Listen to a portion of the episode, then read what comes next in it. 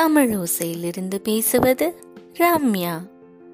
உமா சம்பத் தொகுத்து வழங்கிய வியாச முனிவரின் ஸ்ரீமத் பாகவதத்திலிருந்து கேட்டுக்கொண்டிருக்கிறோம். போன எபிசோட்ல துருவன் ஸ்ரீமன் நாராயணனை பத்தி அவங்களோட அம்மா கிட்ட கேட்டு தெரிஞ்சுக்கிட்டத கேட்டோம். இனி என்ன நடக்க போகுதுன்னு கேட்கலாமா திருவனோட மனசுல தன் தாய் சொன்ன எல்லா வார்த்தைகளும் ஆழமா பதிஞ்சிருச்சு. தானும் நாராயணனை நினைச்சு தவம் செய்யணும் அப்படின்னு உறுதியாறாரு. தாயோட அனுமதியை வாங்கிக்கிட்டு காட்டை நோக்கி போறாரு. அப்போ மூ உலகத்திலேயுமே வாழ்ற நாரதர் அந்த பக்கம் வர்றாரு. ஒண்ணுமே தெரியாத ஒரு சிறுவன் அந்த காட்டு பாதையில தனியா நடக்கிறத பார்த்து ஆச்சரியப்படுறாரு. துருவனை தடுத்தும் நிறுத்துறாரு. சின்ன பையன் ரொம்ப மோசமான விலங்குகள் இருக்கிற இந்த இடத்துல நீ எதுக்கு வந்த? அப்படின்னு கேக்குறாரு. துருவன் சொல்றாரு நான் உத்தானபாதனோட மகன். கடவுளை பார்க்கறதுக்காக அவரை நோக்கி தவம் செய்ய போறேன். மகரிஷி அப்படின்னு சொல்றாரு. ஒரு பால்மணம் மாறாத பச்சிளங்குழந்த மாதிரி துருவன் பேசினதை கேட்டு நாரதருக்கு ரொம்ப ஆச்சரியமா போயிருச்சு. அதை விட பெரிய ஆச்சரியம் இந்த பாலகன் இந்த சின்ன பையன் எப்படி தவம் செய்வான்? இது சாத்தியமே ஆகாதே. சின்ன குழந்தையே நான் சொல்றதை கேளு தெரியாம பேசாத. நீ அப்படின்னு ஆரம்பிக்கிறப்ப துருவன் வாய்ப்பே கொடுக்கல. ஆனாலும் நாரதர் திரும்பவும் சொல்றாரு சின்ன குழந்தையே கடவுளை பார்க்கறது அவ்வளோ சுலபம் இல்லை. பெரிய பெரிய முனிவர்களும் ரிஷிகளும் வருஷக்கணக்கா தவமிருந்து பார்க்க முடியாத ஒரு அரிய பெரிய கடவுளை நீ சின்ன பையன் உன்னால எப்படி சாதிக்க முடியும்? நான் சொல்றத கேளு. பெரியவனானதுக்கு அப்புறமா நீ இந்த தவத்துக்கு முயற்சி செய். இப்போ வீட்டுக்கு திரும்பி போ அப்படின்னு சொல்றாரு. ஆனா துருவன் தன்னோட முயற்சியிலிருந்து பின் வாங்குறதா எண்ணமே இல்லை. என்னால முடியும். நான் நிச்சயம் கடவுளை தரிசிப்பேன். நான் உண்மையான அன்போட கூப்பிடுறதுனால கடவுள் கட் கட்டாயமாக வருவார். என்னோட அம்மா சொல்லியிருக்காங்க இது கண்டிப்பாக நடக்கும் அப்படின்னு ரொம்ப உறுதியாக சொல்கிறாரு துருவன். இனிமே துருவன் படப்போற கஷ்டத்தை பற்றி நாரதன் எடுத்து சொல்கிறாரு அப்பவும் துருவன் ஒத்துக்கவே இல்லை. கொஞ்சம் கூட மனசு மாத்திக்கவே இல்லை. துருவனோட அசாத்தியமான நம்பிக்கையையும் ரொம்ப ரொம்ப ரொம்ப திடமான எண்ணங்களையும் பார்த்து நாரதருக்கு என்ன சொல்றதுன்னே புரியல. வாயடைச்சு போயிடுறாரு.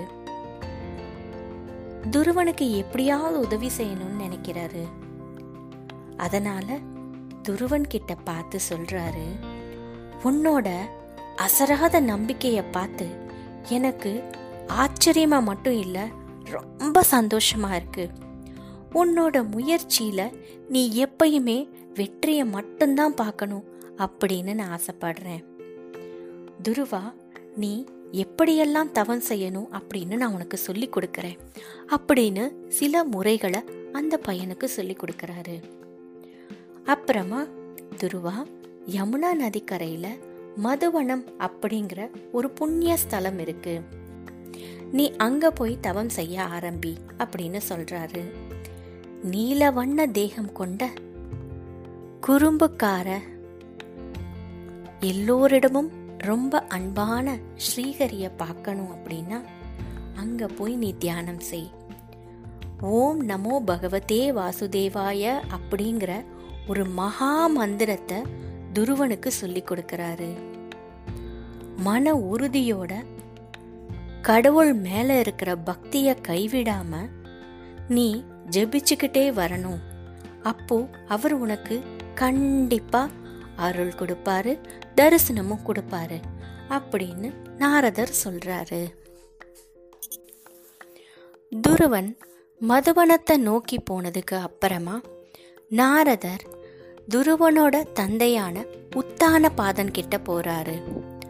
அங்க உத்தான பாதன் துருவனை நினைச்சு ரொம்ப கவலைப்பட்டு இருக்காரு நாரதரை பார்த்ததும் அவரை கை கூப்பி வணங்கி தன்னை மனசுல இருக்கிற எல்லா வேதனையையும் பகிர்ந்துக்கிறாரு. துருவனை பொறுத்த வரைக்கும் நான் ஒரு தகுதி இல்லாத அப்பா அப்படின்னு சொல்லி ரொம்ப மனசு வருத்தப்படுறாரு உத்தானபாதன். ஒரு சின்ன பையனோட மனசுல வெறுப்ப விதைச்சிட்டேன். அதனால காட்டுக்கே போயிட்டான் அந்த சின்ன பையன். ரொம்ப மோசமான விலங்குகள் இருக்கிற அந்த இடத்துல என் பையனுக்கு என்ன ஆபத்து ஏற்பட்டுச்சோ தெரியலையே. என்ன கஷ்டப்பட போறானோ தெரியலையே. அவன் உயிரோட இருக்கானா இல்லையான்னு தெரியலையே. எனக்கு ரொம்ப பயமா இருக்கு அப்படின்னு சொல்லி நாரதர் கிட்ட ரொம்ப மனசு வருத்தப்பட்டு கண் கலங்குறாரு உத்தானபாதன். உத்தானபாதன் கிட்ட நாரதர் தைரியம் சொல்றாரு கவலையை விடு. துருவனை யாராலும் ஒன்றும் பண்ண முடியாது. யாருமே சாதிக்க முடியாத ஒரு விஷயத்த சாதிக்க பிறந்தவன் தான் துருவன். அவன் நிச்சயமா கடவுளை தரிசிச்சு அவரோட அருளை வாங்கிக்கிட்டு பேரும் புகழோட எல்லாரும் பார்த்து வியந்து ஆச்சரியப்படுற மாதிரி கண்டிப்பா இருப்பாரு அப்படின்னு சொல்றாரு.